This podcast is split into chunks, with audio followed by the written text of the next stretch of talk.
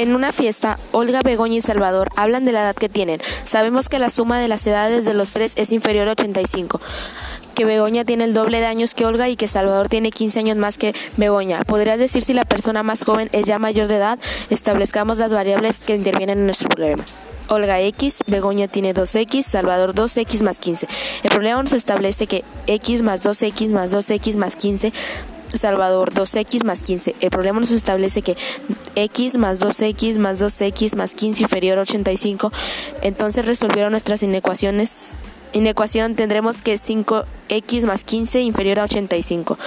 5x inferior a 85 menos 15, 5x inferior a 70, x inferior a 70, 5, x inferior a 14. Con este resultado podemos observar que Olga tiene menos que 14 años, Begoña tiene menos que 28 y Salvador tiene 43 años.